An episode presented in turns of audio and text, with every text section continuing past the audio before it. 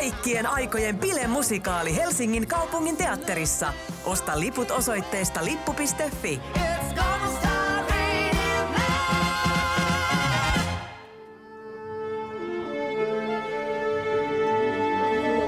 Musikaalimatkassa Siirin ja Lauran kanssa.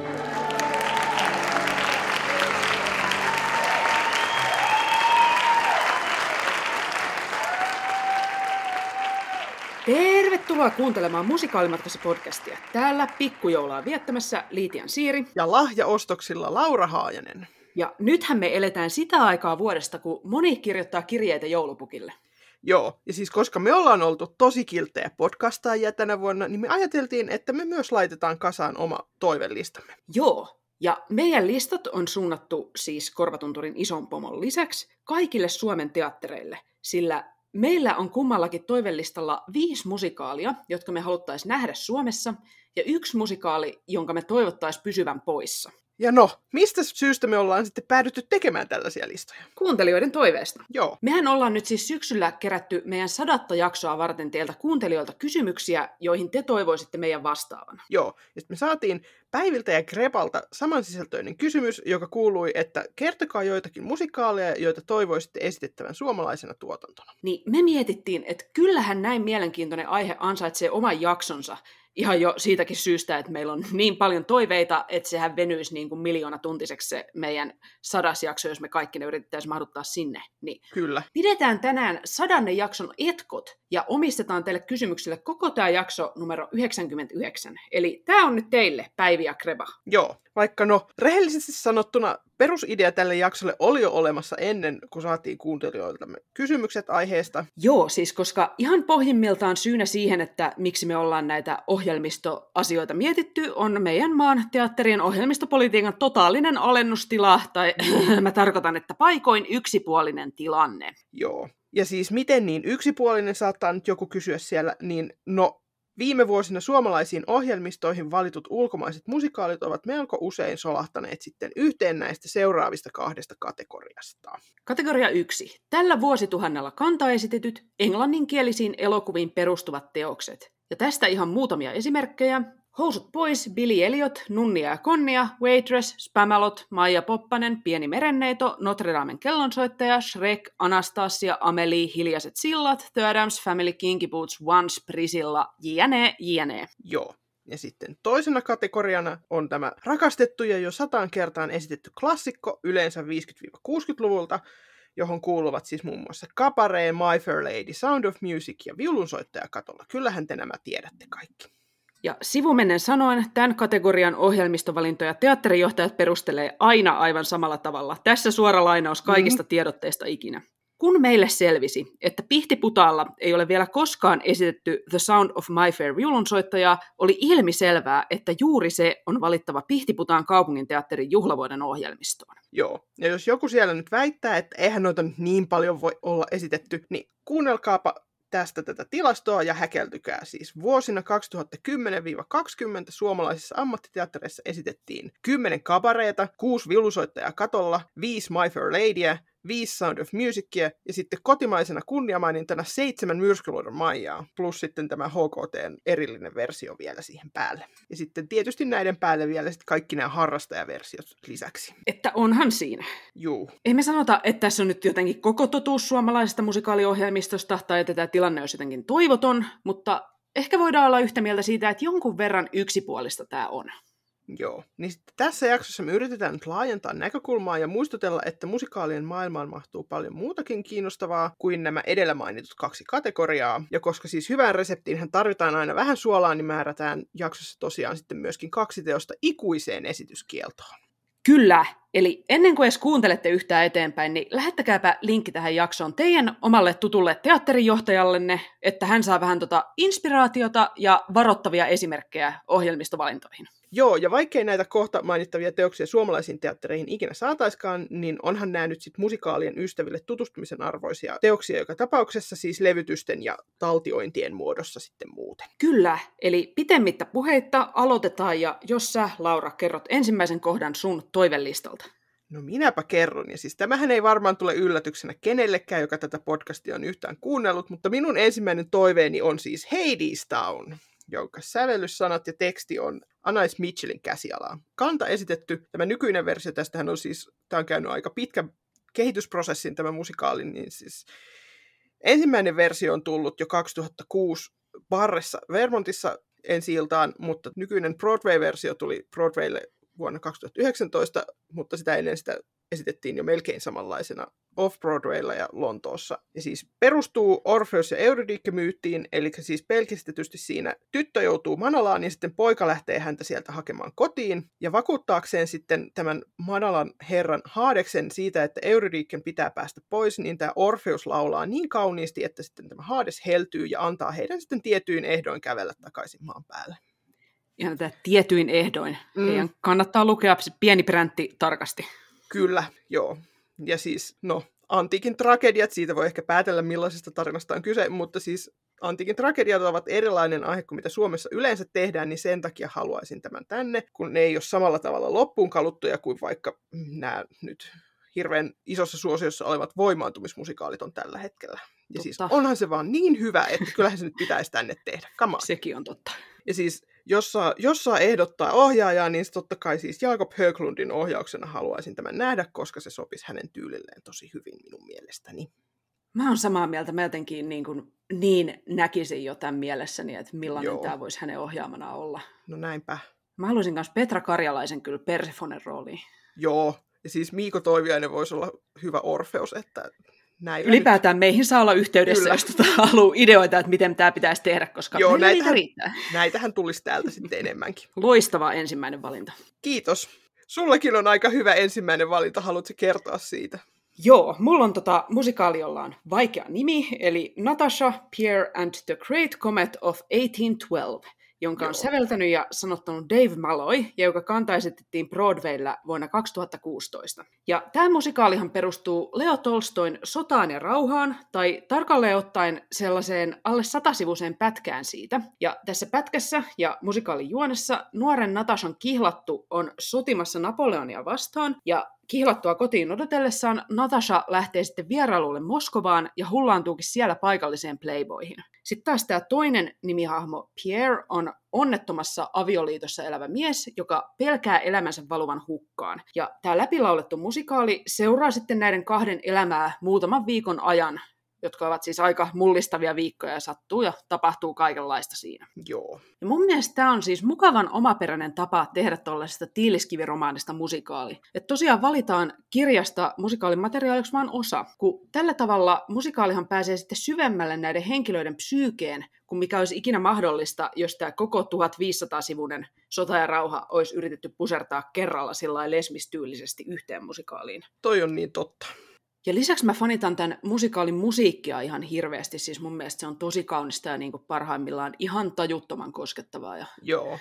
No siis kaikki fanit, jotka on katkeria siitä, että Dear Van Hansen nappasi vuonna 2016 parhaan musikaalin ja parhaan musiikin tonit tämän Great Cometin sijasta, niin sanotaan nyt vaan, että mun mielestä he ovat sataprosenttisesti oikeassa. Saakin olla katkera kyllä, siitä. Kyllä, kyllä, olin itsekin vähän katkera siitä. Mutta joo, tämän esityskausihan jäi Broadwaylla aika lyhyeksi ja se johtuu osittain siitä, että tämän roolituksen kanssa sekoiltiin sellaisella tavalla, joka mustasi sitten tämän koko tuotannon maineen, mm-hmm. mutta sillähän ei ole mitään tekemistä tämän materiaalin itsensä kanssa, vaan musikaali on ihan yhtä loistava kuin ennenkin. Ja sitten vaan kun tämä tapahtui vielä vähän ennen tätä pandemiaa, niin tämä on ehkä päässyt niin. vähän vaipumaan niin kuin lievästi unholaan, Totta. paitsi meidän katkerien fanien mielessä, mutta niin. muuten tämä teos, niin se harmittaa mua ja mä toivon, että tämä jotenkin saisi niin kokea sellaisen uuden tulemisensa.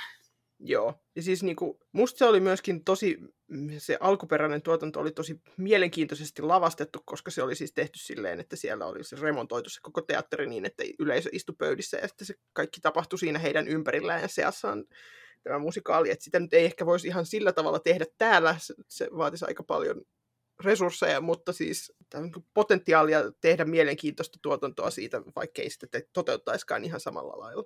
Ehdottomasti. Meille. Pitäisiköhän tarjota taas tota Jakob Höglundia ohjaajaksi Vois, vois, joo. Onhan tämä, jos me saataisiin päättää tästä asiasta, niin ei hän mitään muuta tekiskään kuin ohjaisi meille meidän suosikkimusikaaleja. No, Mutta joo, lisäksi mä mietin, että kun toi Tampereen teatterissa on nyt mennyt toi Anastasia tosi hyvällä menestyksellä, niin musta vähän vihjaa, että tällaisille niin Venäjää käsitteleville tarinoille ja venäläisille tarinoille saattaisi olla tässä hetkessä kysyntää. Niin mm-hmm tässä voisi nyt olla yksi hyvä sellainen. Joo. Ja siis, no, mulla on nyt tässä seuraavaksi tarjolla, että Great Commitissa on jo vähän sellaista niin kuin slaavienergiaa siellä, niin tässä seuraavassa on sitten, vielä enemmän, koska siis mun seuraava tarjous tähän listalle on Witcher, joka on siis puolalainen musikaali, säveltäjänä, säveltäjänä Piotr Tubek, sanottajana Rafał Siewicz ja käsikirjoittajana Wojciech Kosielniak. Tämä on siis Nyynissä puolessa 2017 kanta esitetty musikaali, ja siis perustuu sen perusteella, tämä on nyt taas vähän haasteellinen, koska minä hänen puolaa osaa, ja siitä ei ihan hirveästi ole mitään englanninkielistä materiaalia tarjolla, ja YouTubessakin muutama, muutama biisi, niin sitten puolankielisistä artikkeleista Google-kääntäjän avulla selvittänyt, että perustuu siis Andrzej Sapkovskin 90-luvulla kirjoittamaan kahdeksanosaiseen fantasiakirjasarjaan nimeltä siis Noituri suomeksi, josta kaksi ensimmäistä on novellikokoelmia ja loput sitten kokonaisia romaaneja, niin sitten näistä kahdesta novellikokoelmasta on kerätty yhteensä viisi novellia, joista yksi toimii sitten kehyskertomuksena ja sitten muista on elementtejä sellaisen niin kuin takaumina ja sitten se selvittää pääpiirteissä, että on niin kuin päähenkilö Keraltin ja sitten hänen pääasiallisen love interest Jenniferin tarinan ja sitten miten Geralt päätyy adoptoimaan tällaisen niin kuin Siri-nimisen lapsen ja sitten miten heidän kohtalonsa liittyvät toisiinsa ja ja muutama muu sellainen moraalinen dilemma on sitten leivottu siihen sekaan, jota se Geralt joutuu sitten työnsä puolesta pohtimaan siinä. Niin joo. Sanoin siinä jossain jaksossa, missä tästä ensimmäisen kerran puhuin, niin että feraalimpaa musikaalia ei ole olemassa, niin sit kyllä olisi mun mielestä aika saada suomalaisille näyttämöille jotain näin feraalia kuin mitä tämä tuntuu olevan. Ehdottomasti kannatetaan niin kuin musta tuntuu, että mä taas siinä jaksossa jo komppasin, että näinä aikoina me ei tarvita pelkästään jotain tällaista aivot narikkaan viihdettä, vaan me tarvitaan mm-hmm. tällaista niin kuin aivoille piristettä henkistä feraalia, täysin niin kuin sekopäistä. Kannatan. Joo, ja siis koska Suomessa ei kauheasti nähdä eri kielialueilta tulevia musikaaleja, kun melkein kaikki tulee joko englannista tai joskus harvinaisesti, harvinaisesti saksan tai ruotsinkielisiltä alueilta, niin uutta verta nyt tähän meidän musikaaligeenipuuliin, kiitos. Vähän puolalaisella slaavienergialla sitten sieltä. Ja siis tämä on lähdemateriaalin pohjalta myöskin, voisi olla mahdollista, että tässä on niin kuin myöskin sellainen niin ajatuksia herättävä musikaali olemassa, että riippuen siitä, että miten, miten näitä moraalikysymyksiä siellä käsitellään. Mutta siis hyvä yhdistelmä. Villi mm. energiaa, mutta toisaalta herättää myös ajatuksia niin kuin Joo, täydellistä. tässä on kaikki. Joo, ja musta ainakin olisi kiehtovaa, kun ei meillä hirveästi ole niin kuin fantasiamusikaaleja nähty. Se on niin muuten totta Tämä niin fantasia-estetiikka myöskin tässä, Joo. että tästä voisi saada myös todella näyttävän teoksen. Kyllä. Okei, nyt on sitten taas mun vuoro esitellä mun seuraava teos, joka on Den evige Ild, Lasse Ågardin säveltämä, Thomas Höin ja Sune Svanekierin kirjoittama musikaali, joka kantaisitettiin Kööpenhaminassa vuonna 2016 Östre Gasverk-teatterissa. Tämä perustuu Ken Follettin romaanin Tulipatsas, joka kertoo katolisten ja protestanttien yhteenotosta 1500-1600-lukujen vaihteen Englannissa ja rakkaustarinasta sitten kaikensa hulinan keskellä. Siinä juonessa seurataan kolmea vaikutusvaltaista sukua, jotka edustaa konfliktin eri osapuolia, ja sivuhahmoina esiintyy muun muassa kuningattaret Maria ensimmäinen, Elisabeth ensimmäinen ja Maria Stuart.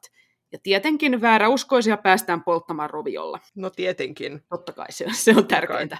Kyllä mulla oli vähän sama ongelma kuin sulla tuossa Witcherin kohdalla, että tästä ei ole ihan hirveästi materiaalia, ja se mikä on on tietenkin tanskaksi, niin tämä edellä kuvattu oli nyt se kirjan juoni, että mm. en ole ihan varma, että mikä kaikki tästä on päätynyt sinne näyttämälle asti, mutta siinä ymmärryksessä olen, että tämä vääräuskoisten polttaminen on kyllä näyttämällä mukana. No niin. Kenenkään ei tarvitse lähteä pettyneen tunnelmin kotiin. Joo, kyllä nyt vähän roviolla polttomusikaalia voisi tähänkin maahan laittaa Jep. näyttämölle. No on mulla muitakin perusteluja, että miksi mä haluaisin tämän. Siis Mua kiinnostaa tämä Tudorien aikakausi kaikki ne suhmurointeineen kovasti, mutta mm-hmm. mä myönnän, tämä kirja on liian paksu ja liian pientä pränttiä mulle siis. Tämä on joku niinku ihan järjetön jötkälle, musta niinku toi sota ja rauhakin kalpenee tämän rinnalla. Mm. Niin ei, mä en jaksa lukea sitä. Mutta kuten Victor Hugon kurjien kohdalta tiedetään, niin tällöin toimiva ratkaisu on musikaali. Kyllä, olen aivan samaa mieltä. Lisäksi se on nyt viime vuosina nähty, että Tudor-kuningattaret toimii musikaaleissa hyvin, niin mm-hmm. tämä olisi siitä mielenkiintoinen. Ja siitäkin, että nämä edellä mainitut tämän musikaalin tekijät on Tanskan varmaankin ahkerimmat musikaalimaakarit, että ne on tehnyt tämän vaikka mitä muitakin Tanskan musikaaleja yhteistyössä, niin mun mielestä on jonkun tällaisen pohjoismaisen ystävyyden ja yhteistyön nimissä olisi kiva näyttää Suomen kansalle, että mistä tanskalainen musikaaliväki innostuu. Et jos Laura tuossa edellä huuteli uutta verta geenipuuliin sieltä tota Puolasta tänne Suomen musikaalinäyttämöille, niin voisihan sitä löytyä myös niin kuin ihan naapurimaistakin, että onko meillä ikinä esitetty yhtäkään tanskalaista musikaalia? Niin, niin totta. Tässä voisi olla. Siinä voisi olla. Tästä on myös YouTubessa muutamia biisejä, ja mun mielestä tämä musiikki toimii niin kuin mukavasti niiden perusteella, mutta siinä on yksi semmoinen ongelma mulle henkilökohtaisesti, että mä en kyllä pidä tuota tanskan kieltä mitenkään kauhean esteettisenä, niin senkin takia mä haluaisin mielellään kuulla tämän hyvin suomennettuna. Joo, sama. Ja saaks mä heittää vielä yhden roolitusehdotuksen tähän Heitä, kaiken päälle? heitä, heitä, heitä. Joo, tässä nimittäin olisi useampiakin, ainakin taas kirjan pohjalta, mitä mä siitä tiedän, niin useampiakin sellaisia julmia, mutta kompleksisia roolihahmoja, niin mä kyllä näkisin Joel Mäkisen tässä vaikka useammassakin roolissa yhtä aikaa. Että Joel Mäkinen voi esittää kaikki nämä julmat ja kompleksiset roolit. kyllä, hän, vo- hän tota hattua ja viistä vaihtaa siellä Kyllä. aina nopeasti ja uuden tekoparan kanssa juoksee sitten näyttämällä. Kyllä, Näin. Näillä Joo. mennään. Tuokaa, tuokaa tämä meidän iloksemme. kyllä. Ja siis nyt näistä julmista, mutta kompleksisista roolihahmoista puheen ollen, niin minun seuraava valintani tälle listalle on siis Wildhornin Dracula. Säveltäjänä siis Frank Wildhorn ja sanat ja teksti Don Blackin ja Christopher Hamptonin. Kanta esitetty 2001 San Diegossa. Yhdysvalloissa. Ja siis perustuu Bram Stokerin kirjaan Dracula, yllätys, vuodelta 1897, jossa siis nuori kirkassilmäinen asianajaja Jonathan Harker matkustaa Transilvaniaan järjestämään Kreivi Draculan asiat kuntoon, kun hän haluaa ostaa itselleen talon Lontoosta. Ja sitten erinäisten vaiheiden ja komme- kommeluksien jälkeen tämä vampyyrikreivi päätyykin sitten mellastamaan ympäri Lontoota, jahtamaan sekä tämän Jonathanin mielitiettyä että tämän mielitietyn ystävätärtä, ja sitten hänen perässään juoksee sitten vampyyrimetsästäjä Van Helsing, ja hänen apunaan sitten on joukko tämän ystävättären kosioita, niin kuin sitten he siellä yrittävät saada vampyyrikreivin hengiltä. Vahva, ennen kuin ei edes perustella mitään, niin vahva kannatus tälle. Dracula on saatava Suomeen. Kyllä, koska siis vampyyrithän puree aina. Kyllä. Joo, ja siis koottiromantiikkahan vetoaa kansan syviin riveihin aina, ja siis niin kun, tästä on nyt ollut tällainen Dracula Daily, joka oli tällainen, niin kun, tämä kirjan luvut lähetettiin niinä sähköpostilla niinä päivinä, kun ne tapahtuu siinä kirjassa, niin niillä päivämäärillä. Ihmisten sähköposteihin, niin se on ollut aivan huikea menestys, niin kyllähän sekin jo pelkästään näyttää, että vampyyreillä on kysyntää. Joo, ja tähän menee nyt Dracula niin kuin Svenska Teatterissa tällä hetkellä heidän omana musiikkinäytelmänään. Niin Kyllä. Musta se nyt vähän, että älkää nyt Suomen muut teatterit antako OSTlle mitään Dracula-monopolia, nyt vähän kilpailua kehiin. Kyllä, tähän maahan mahtuu enemmän kuin yksi vampyyrikreivi. Drakuloiden taistelu. Kyllä, Drakuloiden taistelu. Ja siis onhan se nyt vaan tosiasia, että Zoo Ende on sen laadun bängerien bängeri, että on se ihan hirveä vääryys, että se on meiltä evätty tähän asti. Huutava rikos. Kyllä. Ja siis tämä Wildhorn on myöskin näiden antiikin tragedioiden tapaan vähän Suomessa alihyödynnetty resurssi, niin kyllä olisi mun mielestä aika tutustuttaa Suomen kanssa hänen tuotantoonsa vähän perinpohjaisemmin kuin mitä Joo. tähän mennessä. Mä oon tota ihmetellyt, että kun esimerkiksi Saksassa nämä Frank Wildhornin musikaalit on hirveän suosittuja, ja kaikesta päätellen hän ei mitenkään hirveän tiukasti sihtaa sitä, että miten nämä uudet tuotannot toteutetaan, vaan saa tehdä niin kuin aika villejä visuaalisia ja ohjauksellisia ratkaisuja. Musta on jotenkin tosi kummallista, että Jekyll ja Hyde on niistä ainoa, mitä meillä on viime Mm. vuosina pyöritetty. Tässä olisi Joo. nyt monellekin niin kuin vähän ehkä vapauksia ja jotenkin sellaista niin kuin tulkinnan mahdollisuutta kaipaavalle tekijälle, niin hyviä tällaisia teoksia, mistä voisi sitten lähteä kehittelemään ihan oman näköistään versioa. Joo, koska niin kuin jos ei nyt halua niitä vampyyreitä sinne omalle lavalleen, niin onhan siellä sitten muutamista valita. Jep. Tai sitten voi he tulkita tämän Drakulan katos sillä että se ei olekaan vampyyri, se on jotain muuta. Se on Mä, vaan mä en nyt kylmä tiedä. Ehkä... kapitalisti. Joo, kyllä. Mä olisin heittänyt, että astronautti, mutta toi on paljon Totta. parempi toi kylmä. Joo. No, nehän on itse vähän sitä samaa nykyään, kun kaiken maailman nämä biljardöörit haluaa lennellä niin kuin avaruuteen raketeillaan, joten Totta, nämä meidän visiothan sopii hyvin yhteen. kyllä. Näin. Avaruus, Joo. Dracula, kylmän kapitalismin maailmassa. Katsoisin. No nyt me ollaan oltu tässä tosi pitkään tosi positiivisia, tosi rakentavia ja esitelty Kyllä. viisi teosta, jotka me ehdottomasti haluttaisiin tänne, niin otetaanko nyt se kielto-osasto? Otetaanko Otetaan ne? kielto-osasto tähän väliin, joo. Joo, Rikotaan mitä- kaavaa. Mitä me ei missään nimessä haluta nähdä?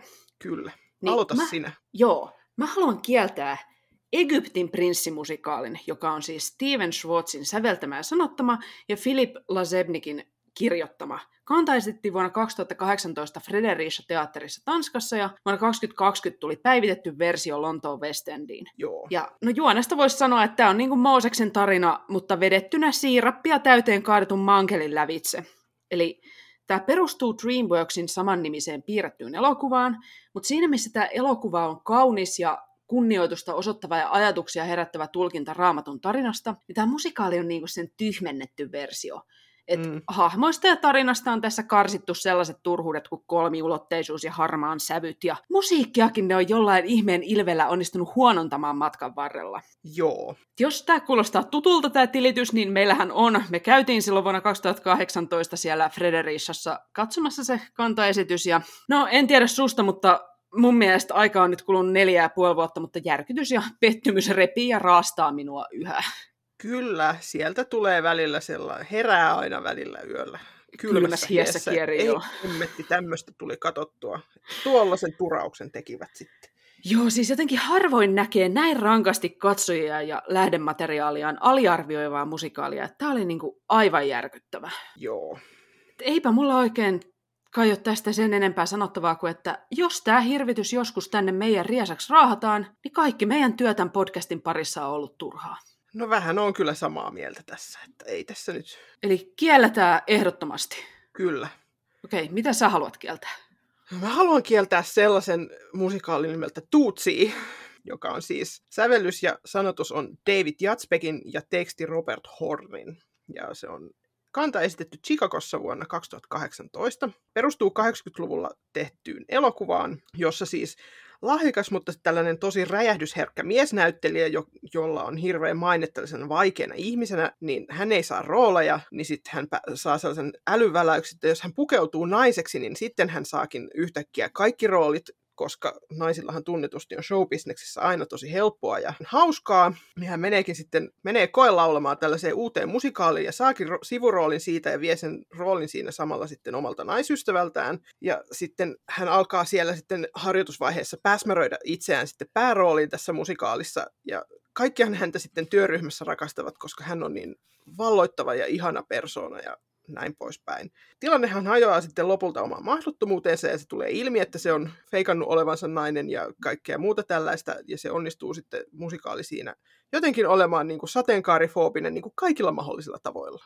Joo, mun täytyy myöntää, mä en tiedä tästä muuta kuin mitä Wikipedia-synopsiksesta on lukenut, no, mutta tuntuu, sama. että sitäkin oli vaikea jo niin kuin lukea loppuun. Tämä oli jotenkin oli... niin raskasta settiä. Joo, se oli aika tuskallista. Siellä on siis ilmeisesti tämän päähenkilön niin kuin paras ystävä yrittää sille olla silleen, että älä nyt on noin idiootti, mutta sitten se vaan tyr- jyrätään hänet yli. Se on niin kuin ainut tällainen järjen ääni koko musikaalissa, ja sitten hänkin päätyy sitten pelleilemään siellä kakkospuolikkaalla sitten jossain omassa ihmeellisessä kuviossaan, että niin kuin, joo, tämä on niin kuin, tosiaan 80-luvulla tehty se elokuva, ja siis musikaaliversio ei, ei nyt niin kuin päivitä sitä kunnolla, niin vähän haluan nyt kysyä, että kannattaako tällaista enää edes laittaa lavalle, että onko sitten niin kuin tällainen kahden ja puolen tunnin miesmekossa läppä sitten todellakin esittämisen arvoinen enää nykypäivänä. Niinpä.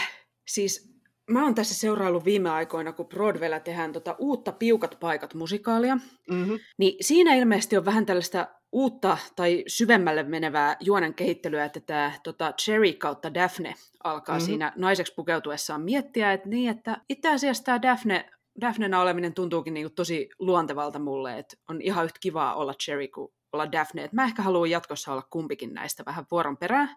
Mm. Ja tälle niin kuin ihan annetaan aikaa tälle pohdinnalle ja sitä ei niin kuin mitenkään vedetä läpäksi, vaan että se on niin kuin ihan oikeasti hänen identiteettinsä ja kuka hän haluaa olla. Mm-hmm. Ja tämä on jotenkin siis piukat paikathan tehtiin 50-luvulla, ja täytyy sanoa, että se mun mielestä ainakin kuulostaa siitä huolimatta, että se on vanhempi leffa, niin raikkaammalta jo valmiiksi kuin mitä Joo. tämä kuulostaa olevan. Mutta musta se on jotenkin kiva, että kun siitä lähdetään tekemään uutta musikaaliversioa, niin sitten niinku mietitään myös, että mitä ehkä voitaisiin niinku tehdä paremmin tai sanoa enemmän näistä teemoista.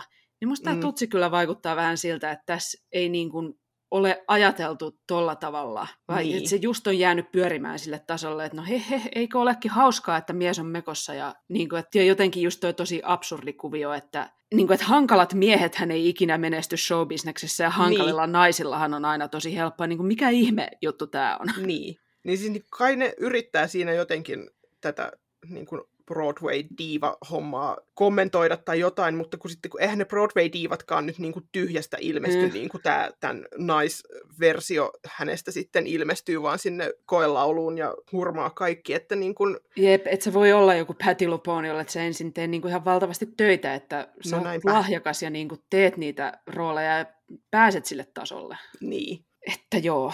joo. Tämähän on tehty jo Tukholmassa, että vähän pelottaa siinä mielessä, että Jep, se on aika usein se, mitä siellä tehdään, niin tulee meille. Niin, hmm. mm, joo, mutta siis vastauksena tähän kysymykseen, niin että onko tämä kahden ja puolen tunnin miesmekossa läppä todella esittämisen arvoinen, niin tuskin on. No mutta hei, tästä tutsista saadaankin hieno aasinsilta mun seuraavan toivellistan valintaan, koska mulla olisi nyt tarjolla todellinen ristiin pukeutumismusikaali. Kyllä. Eli Mä haluaisin tarjota tällaista kuin Deep Papstin, joka on Dennis Martinin säveltämä, ja tämän Dennis Martinin ja Christoph Chilon kirjoittama musikaali kantaisettiin vuonna 2011 Schlosstheater Fuldassa Saksassa. Tämä perustuu Donna Woolfolk Crossin romaaniin Pope Joan, joka puolestaan perustuu Paavi Johannan legendaan. Ja Johanna eli Johannes Anglikus oli tämän legendan mukaan 800-luvulla elänyt paavi, joka paljastui sitten naiseksi alettuaan synnyttää lasta keskellä kirkollista kulkuetta kaiken kansan katsellessa. Siis tosi harmi juttu, mutta mm. kellepä naiselle ei olisi joskus käynyt näin, kun ei me oikein osata kontrolloida tai ennakoida näitä meidän naisellisia heikkouksia. Niin niin, ainahan sitä välillä käy niin, että sitä vaan lapsi putkahtaa. Joo, tulee jostain. synnyteltyä siellä täällä. Mutta joo, tämä romaani ja sitten siihen perustuva musikaali kertoo, että miten tästä Johannasta oikein tuli paavi. Ja tosiaan, koska meillä on nähty Suomessakin aika paljon näitä miesmekossa ja drag queen musikaaleja, niin mä haluaisin tähän vastapainoksi tuoda oikein tämmöisen kunnon drag king musikaalin. Eikä siis mikä tahansa drag king, vaan nyt oikein drag pope suoraan Sixtuksen kappelista. Kyllä. Ja no, paitsi että saadaan tosi cool drag pope, niin tässä on mun mielestä oikeasti vähän sellainen jotain kaikille. Että toki sukupuoliroolien kyseenalaistamista ja kritisoimista. Sitten on keskiajan tunnelmaa ja estetiikkaa. Sitten on tietenkin suuri rakkaustarina, kyllä se vauvakin on tässä hommassa mukana ja jotenkinhan se sitten saa alkunsa, että siitä voimme päätellä, että rakkaustarina on täällä mukana. Kyllä. Ja lisäksi on vielä katolisen kirkon valtapelejä. Kaikki ja on. kaikki on jotain, jotain tosiaan jokaiselle. Ja mun mielestä ainakin tämä kirja, mikä tässä on taustalla, niin käsittelee tämän päähenkilön valintaa pukeutua mieheksi sillä kunnioittavasti, mihin tosiaan kaikki sukupuolirooleilla leikkivät teokset ei ikävä kyllä kykene. Tämä Johanna kokee olevansa nainen, mutta hän valitsee elää miehen roolissa saavuttaakseen sellaisia asioita, joita keskiajalla elävä nainen ei voi muuten tehdä. Ehkä lä- niin kuin lähtökohtaisesti realistisempi lähtökohta kuin mikä tuossa Tutsissa, koska Jep. kuten tiedetään, niin keskiajalla kaikki tällaiset niin kuin kirkon virat oli naisilta täysin suljettuja.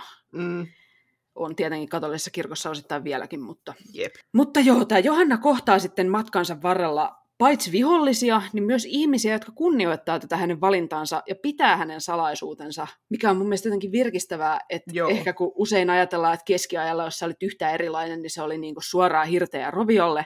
Ei se tietenkään ollut niin yksinkertaista, no että ihmiset on aina ollut erilaisia, aina on myös ollut niin kuin ymmärrystä sille, että me ei kaikki mahduta samaan muottiin, niin tämä tuo mm. myös sitä esille. Kyllä. Lisäksi kiehtoo tämä säveltäjä Dennis Martin, koska hän on kunnostautunut oikein tällaisten historiallisten ja legendaaristen hahmojen tarinoiden kertojana, että Paavi Johannan lisäksi hän on tehnyt musikaalit muun muassa Lähetyssaarnaa ja Bonifaattiuksesta, kuningas Fredrik Suuresta ja Robin Hoodista – mutta tämä Deep Hapstin taitaa kumminkin olla hänen tuotantonsa esitetyin teos sekä Saksassa että vähän muuallakin, niin hei, Suomi seuraavaksi. Kyllä, ja siis tämä on nyt niinku ensimmäinen kerta, kun mä kuulen tästä, mutta heti on kyllä samaa mieltä, että kyllä tällainen pitää Suomeen saada paavimusikaali. Come on. Siis Nunnissa ja Konnissa se on niin kova, kun siinä on tota Paavin cameo. Niin Joo. Tämä ei riitä, me halutaan lisää Paavia. No, miten sun seuraava valinta? No, mä jatkan tässä nyt vähän tällä drag-teemalla, koska siis mun seuraava valinta on Everybody's Talking About Jamie. Ja senhän on säveltänyt Dan Gillespie Sells ja sanat ja tekstit on Tom McRae. Ja se on kanta esitetty 2017 Sheffieldissä Englannissa. Ja sitten päässyt West Endille myöskin. Ja siinähän siis 16-vuotias Jamie haluaa isona drag queeniksi, mut, ja myöskin siis mennä koulun päätöstanssiaisiin mekossa, mutta hän sitten kohtaa sekä vastustusta ja kiusausta tämän niin koulun puolesta tälle idealle, että myöskin sitten löytää roolimalleja ja tukea itselleen vanhemmista drag queeneista. Tämä on vaan niin jotenkin lämmithenkinen tällainen niin kuin voimaantumismusikaali, että pakko oli laittaa tänne listalle edes yksi näistä voimaantumismusikaaleistakin. Joo, yksi, yhden. yksi saadaan ottaa. Joo, mutta siis joo, siinä on myöskin jotain ajatusta, koska siinä käsitellään siis kiusaamista ja sitten tätä tällaista niin kuin pukukooditeemaa ja sitä, että pitää, pitää mennä samannäköisenä kuin kaikki muutkin ja näin. Niin, että ei ole pelkkä tällainen niin kuin aivot narikkaan piletysmusikaali. Tämä. Joo. Jotenkin noi teemat on ehkä sellaisia, että herkästi tulee sellainen olo, että se voisi olla saarnaava, mutta mulle Joo. ainakaan ei jää tästä sellaista fiilistä, vaan jotenkin sellainen, että tämä on niinku oikeasti, tästä tulee sellainen hyvä ja kevyt olo ja jotenkin sellainen, että muutos parempaan on mahdollista fiilis, kun tämän katsoo. Kyllä. Ja siis tässä on myöskin tosi sellaiset, niin kuin ainakin tässä alkuperäisohjauksessa, se tosi moninaiset drag queenit, joita mä haluaisin myöskin nähdä meidän teatterilavoilla, että on vähän niin kuin erimuotoisia ja kokoisia kehoja ja näin poispäin, niin se olisi kyllä tosi kiva.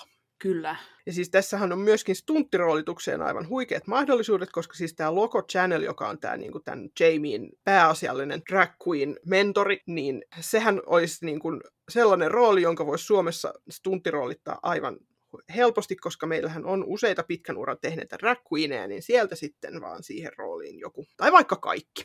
Ehdottomasti. Joo, on kerää koko sarjaa, että ne vaihtelisi tota monta, monta tekijää tälle samalle roolille. Siis tossahan on toinen tällainen alikäytetty resurssi suomalaisella musiikkiteatterikentällä, Mm. mm. tällaiset niin legendaariset drag queenit, niin tämä olisi just hyvä. Tehkää tämä.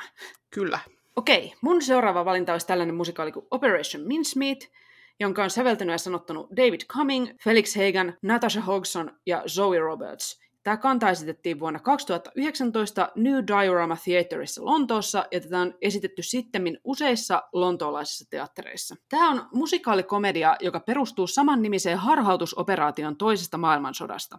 Tässä operaatiossa Britannian tiedusteluupseerit puki kuolleen kodittoman miehen ruumiin brittiupseeriksi ja laittoi sen taskuihin asiakirjoja, joiden mukaan liittoutuneet aiko hyökätä Kreikkaan ja Sardiniaan, vaikka oikeana suunnitelmana oli maihin nousu Sisiliaan. Sitä ruumis jätettiin sellaiseen paikkaan, josta saksalaiset joukot saattoi löytää sen. Niin, no, jos joku on tarkkana, huomaa, että tänä vuonna on ilmestynyt myös samanniminen elokuva, mutta tämä musikaali ei mitenkään liity siihen, vaan nämä perustuu vaan molemmat samaan tapahtumaan. Et jostain syystä tämä tarina on nyt vaan jotenkin tosi pinnalla ja inspiroiva näinä päivinä. Joo. Ja tämä on musta mielenkiintoinen nimenomaan musikaalina, koska tämä on kirjoitettu vain viidelle hengelle ja täysin sukupuolisokeasti. Eli kaikki esittää kaikkia sukupuoleen kattomatta. Ja tästä nyt, mikä nyt pyörii siellä Lontoossa tuotanto, niin yksi YouTube-arvostelija kuvaili, että miten koskettavasti ja aidosti miesnäyttelijä tulkitsi siinä tämän teoksen isoimman naisroolin. Ja mua jotenkin kiinnostaa erityisesti tällainen niin kuin aito sukupuolisokea roolitus, millä ei niin kuin välttämättä yritetä ottaa kantaa mihinkään Mhm. mm-hmm. sukupuolirooleihin tai esittää mitään tällaista drag-estetiikkaa tai mitään tällaista, tai tehdä miesmekossa vitsejä, vaan mikä vaan niin kuin on, että ihmiset esittää ihmisiä. Koska musikaaleissa ei mun mielestä juuri on nähty, niin kuin, no tällaista nähdään ylipäätään jotenkin todella harvoin, ja sitten vielä jotenkin tämä, että mies esittää naista, mutta sillä että se ei ole niin kuin dragia tai että se ei ole vitsi, niin sitä on ihan, onko sitä niin kuin ollenkaan. Niin. Siksi mun mielestä tämä olisi kiinnostavaa nähdä. Ja tämän saman YouTube-arvostelijan, Mickey Joe Theater, lämmin suositus, jos ette jo katso hänen videoitaan, niin hänen mukaansa tämä on hieno yhdistelmä hauskaa ja sydämeen käyvää, mikä tietenkin kuulostaa mun mielestä myös tosi lupaavalta. Joo, sama. Ja meillähän oli aikaisemmin syksyllä tämä hintajakso, missä me, vähän peräänkuulutettiin, että voisiko tehdä vähän pienempiä musikaaleja välillä. Niin tässä nyt voisi olla yksi sellainen, että tosiaan viisi näyttelijää, että tämä voisi olla sellainen niin pienen näyttämön musikaalihitti. Ja ehkä sitä mä mietin, että no onko tätä realistista saada Suomeen, että kun ne ei ole vielä saanut sitä siellä Lontoossa niin kuin isoimpiin West End-teattereihin, niin mä voisin kuvitella, että kyllä näillä teoksen kehittäjillä olisi toiveena vallottaa ne isommat näyttämöt siellä ennen kuin lähdetään kaupustelemaan oikeuksia jonnekin tänne Pohjolan periferioihin. Mutta siis toisaalta ei kysyvä tieltä eksy, että menihän Les Miski aikanaan Tampereella ennen kuin se edes sai Lontoon ensi iltansa, että kuka näistä ikinä tietää. No näinpä. Ja siis tämä on myös sellainen, että mä en ole tästä kuullut niin kuin musikaalina mitään ennen tätä meidän jakson tekoa, mutta siis tähän kuulostaa vaan niin jotenkin tämä operaatio sellaiselta, että tästä niin kuin huikealta tällaiselta niin kuin musikaaliaiheelta, että no meillä on nyt tällainen niin kuin huijausoperaatio tässä menossa, että tästähän nyt sitten laulamme monta biisiä. Niin. Kyllä, siis jotenkin kun toi on niin överi, toi heidän operaationsa, ja se ku- kuitenkin kun se on niin tosi tarina, niin kuin Mm. musikaaleista joskus sanotaan, että sen pitäisi olla jotain vähän elämää suurempaa, niin on toi nyt musta niin kuin Niinpä. aikamoinen story, niin näen Joo. tässä todella niin kuin musikaalikomedialle erittäin hyviä mahdollisuuksia. Kyllä. No niin, mulla on myös tällainen vähän pienempi musikaali tähän nyt, tämän sun pienen musikaalin rinnalle. Tämä ei kans meidän podcastia kuunnelleille pitäisi tulla mitenkään ihan hirveänä yllätyksenä, mutta siis Fun Home. Sen on säveltänyt Jeanine Tesori ja sanat ja teksti on Lisa Cronin ja 2013 Off-Broadwaylla ollut ensi tai kantaesitys, ja sitten myöskin mennyt Broadwaylla sen jälkeen, ja siis perustuu Alison Bechdellin samannimiseen oma kerralliseen sarjakuvaan, jossa Alison pohtii omaa lesbouttaan sekä suhdettaan kaapissa olleeseen isänsä ja hänen sellaiseen niin kuin hy- hyvin vaikeeseen elämään, ja se kerrotaan tällaisten niin kuin ei-lineaaristen takautumien kautta tämä heidän niin kuin, tarinansa, niin tämä on kyllä kanssa sellainen, että miten tätä ei ole jo tähän maahan tehty. Äläpä. Että siis tämä on tällainen niin kuin pienen näyttämön, kohtalaisen pienen miehityksen sateenkaarimusikaali, niin joo, siis roolituksessa ehkä ainut vaikeus saattaisi olla lapsinäyttelijät, mutta täällä maassa on nyt kuitenkin tehty Matilda ja sitten monta Pili Eliottia, ja niihin on kaikkiin löydetty hyvät lapsinäyttelijät, niin kyllä ne nyt tähänkin löytäisi. Kyllä ei tästä maasta lapsinäyttelijät lopu. Kyllä, tämä on lahjakkaita mukuloita niin kuin kasapäin. Niin no antakaa heille mahdollisuus tähän antakaa, tota, joo. esittää tätä musikaalia. Kyllä. Ja siis tämä on myös tällainen niin kuin sarjassamme herättää ajatuksia musikaali, kun siinä tosiaan Alisonin isällä ei mene ihan kauhean hyvin tässä, ja sitten Alisonilla itselläänkin vähän vaikeuksia oman identiteettinsä kanssa. Ja sitten lisäksi näitä niin kuin tällaisia sarjakuva-adaptaatioita, niin niitä aika harvoin näkee musikaalien maailmassa, että siinäkin mielessä olisi erikoinen teos. Joo, tästä tota joku vaikka Helsingin kaupungin teatteri voisi saada hyvän kombon, tämä mm-hmm. pienelle näyttämölle ja isolle näyttämölle sitten Spider-Man. Niin Esimerkiksi joo. Siinä olisi jotakin koko perheelle, koko perheelle musikaalia sitten siinä talossa. Kyllä, mutta joo, mä kyllä komppaan tätä valintaa niin satasella, tämä on jotenkin sellainen, että oikeasti mikä, mikä tässä maksaa? Mm-hmm. Tämä on ollut olemassa jo pitkään, niin come on. Joo, ja sitten kun tämä on kuitenkin, tämähän meni Ruotsissa jo niinku vuosia sitten, Jep. että tästä olisi esimerkiksi Ruotsinnos valmiina olemassa, että jos joku näistä meidän ruotsinkielisistä teattereista haluaisi innostua, niin vinkki vinkki. Jep. Ehkä tässä jotenkin ainakin mulle jotain sellaista hirveän turhauttavaa, että kun sitä kaipailisi niin kuin enemmän musikaaleja, missä olisi hyviä naisrooleja, niin. ja tässä niitä olisi useita ja niin kuin hyvin moniulotteinen ja sitten vielä kolmen eri näyttelijän esittämä keskushenkilö ja no näin. Näinpä. Niin tämä on jotenkin sillä että mikä tässä voi olla niin vaikeaa, että niin kuin, it's right there. Mm-hmm. Tämä on jo, tästä ei oikein ole muut sanottavaa kyllä, tai mulla kommentoitavaa, kun niin kuin, olisi turhautunutta huutoa. No niin. Ehkä jätämme, editoimme sen huudon nyt pois tästä jaksosta. Kyllä, mutta voitte kuvitella. Joo. Mutta kyllä siis aivan loistava valinta, ja nyt siirrytäänkin sitten hei viimeisiä vetelee. Nyt täältä tulee tota viimeinen valinta tähän jaksoon, ja sehän olisi musikaali nimeltä Lizzie. Joo. Sen on säveltänyt Steven Cheslick DeMeyer ja Alan Stevens Hevitt, sanottanut tämä Cheslick DeMeyer yhdessä Tim Mannerin kanssa ja kirjoittanut Tim Manner. Ja se kanta esitettiin vuonna 2009 The Living Theaterissa New Yorkissa. Tämä on rock-musikaali, joka kertoo Lizzie Bordenin tarinan. Ja Tämä Lizzie Bordenhan oli 1800-luvulla elänyt yhdysvaltalainen nainen, jota syytettiin isänsä ja äitipuolensa murhaamisesta kirveellä. Hänet sitten todettiin syyttömäksi suorien todisteiden puuttuessa, ja nämä murhat jäi selvittämättömiksi. Tämä musikaali olettaa tämän Bordenin tehneen nämä murhat, ja pureutuu siihen, että mikä hänen mahdollinen motiivinsa oli. Osa sitten näistä esitellyistä mahdollisista motiiveista on hyvinkin synkkiä, mutta tässä on keventävänä mukana myös mustaa huumoria ja lisäksi myös sateenkaarinvärejä. Joo, siis tämähän menisi ihan täydellisesti tähän maahan, koska siis ensinnäkin A, me ollaan rokkikansaa ja sitten B myöskin niin kuin, kirvesmurhat ovat, musta tuntuu jotenkin kauhean niin kuin... Kulttuurimme, niin kuin, kulttuurimme. Joo, syvässä meidän kulttuurissa joo. kyllä.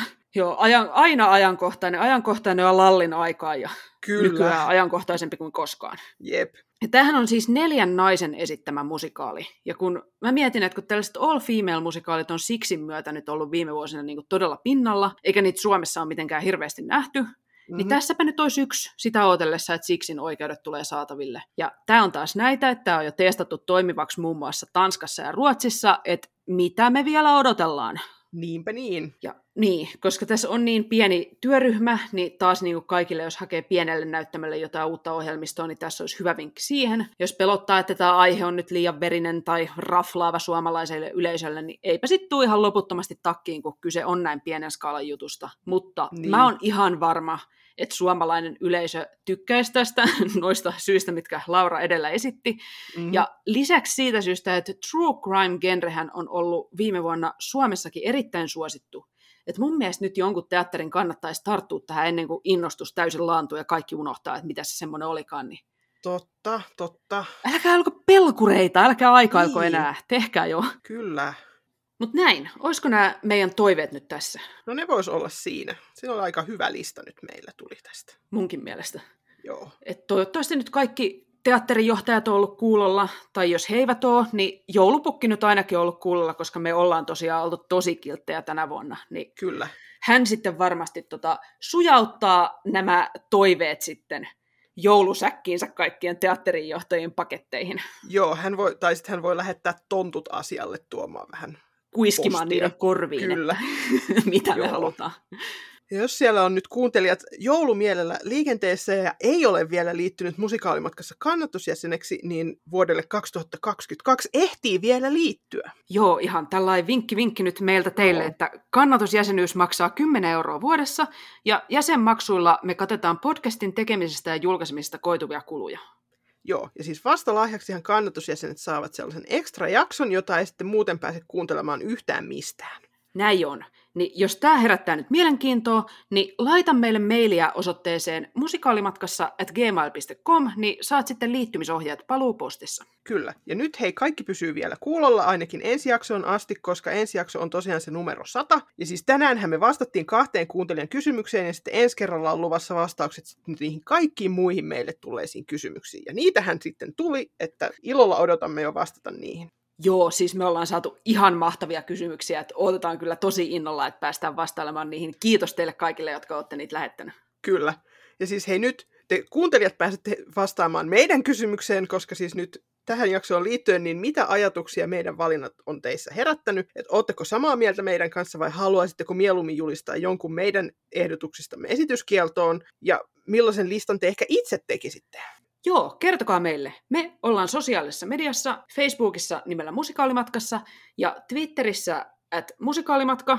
Sanottakoon tuosta Twitterissä tähän väliin, että jos olette seuraillut uutisia, niin se alustahan nyt tuntuu olevan aikamoisessa kaauksessa ja mekin ehkä vähän harkitaan tällä hetkellä, että miten pitkään me vielä ollaan siellä. Mutta jos me vaikka avataan joku uusi tili jonnekin, niin me kerrotaan sitten jaksoissa siitä, niin pitäkää korvat höröllä. Mutta tosiaan näiden lisäksi sähköpostia voi laittaa osoitteeseen musikaalimatkassa at gmail.com. Joo. Ja jos tässä oli nyt semmoinen lista, että tuntuu siltä, että nämä kaikki pitäisi saada näyttämöille meillä Suomessa, niin pistäkäähän kavereillenne ja teatterijohtajille ja kaikille tutuille jaksoa jakoon. Kyllä, me arvostetaan kaikkia jakoja. Kyllä. Ja nyt musikaalimatkassa kiittää ja kuittaa. Siiri kiittää. Ja Laura kuittaa.